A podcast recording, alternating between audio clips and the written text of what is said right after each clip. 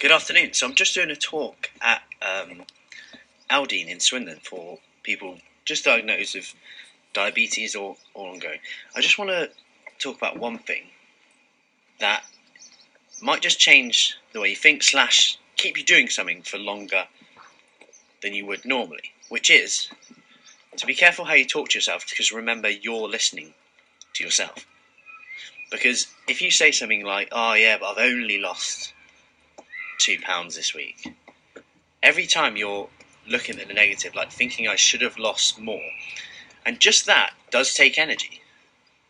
Energy away that could be spent on thinking how you could improve, how you could just keep going. Because two pounds a week over a year, quick maths, but it's over a hundred pounds, which is pretty good going, right?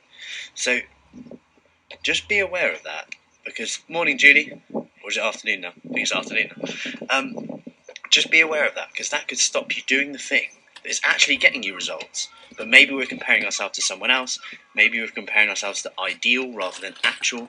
Remember, if you're if you're getting results and you're just going about your life, hand, handling work, handling you know family life, that's just more of a success than anything. Going on a crash diet for four weeks and losing ten pounds a week is less impressive, in my opinion, than doing something that you know you can fit around your lifestyle, holiday, work. So a little tip for you now is to break down your goal into daily habits. So something you can do today. So I've just done a quick chat in our private group, and I basically said small things as like make sure today you only sit down when you eat. Give yourself a tick if you do it, and not if you don't. Don't. If you're going to snack in between meals and you're struggling with that, stare at the food for 30 seconds before you decide to eat it.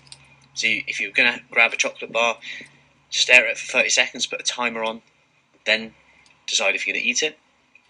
Finally, have a glass of water before each meal. Just try them today. See how they go for you. Can't say they'll definitely help, but I know they definitely won't help if you don't do them. Yeah. Any questions, let me know. Best get back and do more talking and drink more coffee. Take care and speak soon.